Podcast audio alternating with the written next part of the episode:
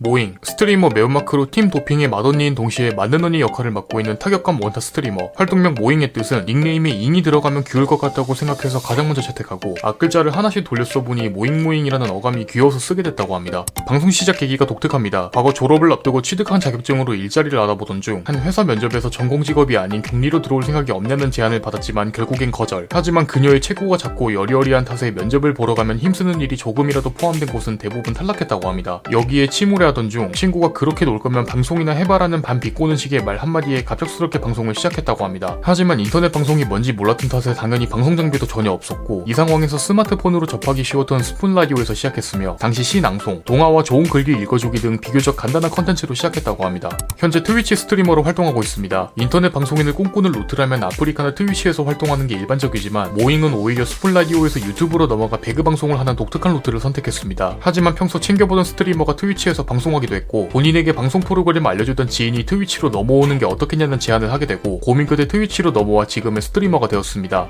스트리머 크루 팀 도핑에서 맏언니를 담당하고 있으며 0828 제외, 새우새우와 모잉 모두 나이를 공식적으로 밝힌 적은 없지만 대외적으로 모잉이 큰언니 역할을 맡고 있습니다. 과거 컨텐츠 목적으로 여성 나레이션이 필요했던 0828에게 새우새우와 모잉을 소개해주고 이후 두 사람의 소통을 위해 디코 서버를 만들게 된 것이 도핑의 시초였다고 하며 당시 둘의 앞글자를 따서 서버 이름은 모공이었다고 합니다. 여기에 공파의 엄청난 친화력 으로 3명 모두 빠르게 친해져 지금의 크루 체제를 가지게 됐지만 아쉽게도 공파의 거주지가 해외다 보니 만들어진 지 4년 만에 첫 오프라인 자리를 가지게 킬포입니다. 나름 방송짬이 오래된 스트리머지만 개인 관련 정보를 공개하지 않는 편입니다. 하지만 허당기가 있어 실제로 몇 번 위험해질 뻔한 적이 있는데 방송 중에 말하면서 채팅 치는 버릇이 있다 보니 한 번은 인터넷 쇼핑을 하면서 카드 비밀번호를 입력하며 말하는 바람에 다음날 바로 변경. 방송 초창기 땐 회원 가입에 개인정보를 적는 과정에서 본인도 모르게 실명을 잠깐이나마 말한 적이 있다고 합니다. 여기에 외모 부분은 본인 피셜 컴플렉스가 있어 공개를 안 한다고 하지만 코로나 이전 팬들과의 소통을 위해 지스타와 플레이 포럼에서 사인회를 가지기도 했으며 참고로 페피들의 필수템인 히오스 모자를 가지고 있는데 지스타 때 쓰고 갔다고 합니다. 셔츠에 진심입니다. 방송에서도 셔츠 관련 영도가 오면 바로 반응할 정도로 큰 매력을 느낀다고 하며 어렸을 때 주로 봤던 코난의 괴도키드가 하얀 정장을 입은 모습을 보고 첫 끌림을 느꼈다고 합니다. 하지만 스파이 영화 킹스맨이 개봉하고 영국식 정장을 보고 난 후에는 신사적인 느낌의 정장이 좋다고 합니다. 때문에 실제 이상형도 정장이 잘 어울리는 사람이라고 하지만 그래도 자신을 잘 이해해주는 사람, 본인의 몸이 약하다 보니 의지할 수 있는 사람이 좋다고 하며 여기에 해당하는 인물로는 서강준과 남주혁이 있습니다.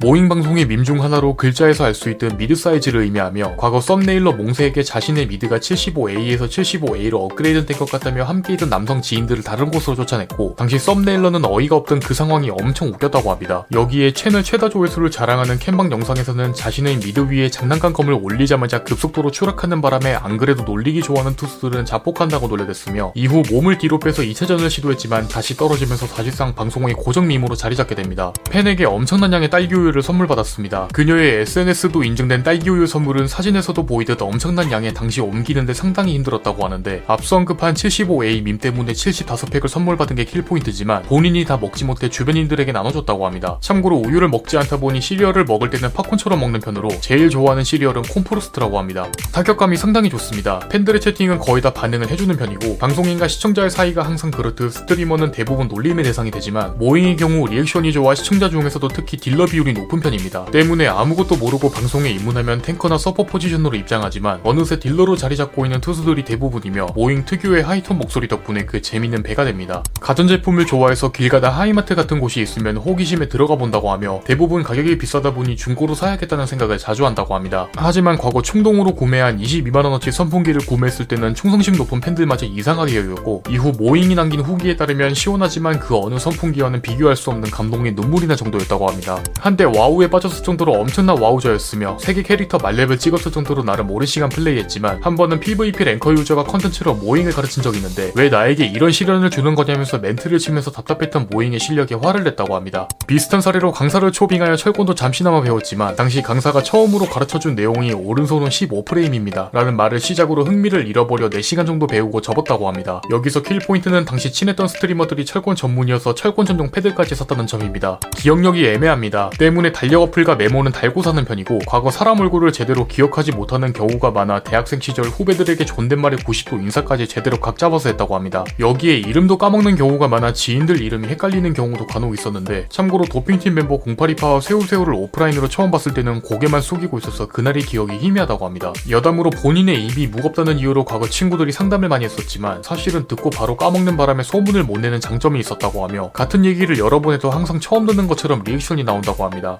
게임 실력 역시 애매한 편으로 과거 채팅을 한 번도 치지 않아 거의 봇 취급을 받던 토템 시청자가 있었는데 모잉이 기적 같은 게임 실력에 처음으로 채팅을 쳤다고 합니다. 당시 스타크래프트2 캠페인을 어려운 난이도로 진행 중이었지만 보다가 답답했는지 그거 그렇게 깨는 거 아니에요 라고 짧고 굵직하게 한마디 했다고 합니다. 모잉 피셜, 피지컬이 좋지 않아 잘하는 게임은 많이 없다고 하지만 그래도 추리 장르에 나름 자신 있는 편이라고 하며 결말 추측이 잘 들어맞는다고 합니다.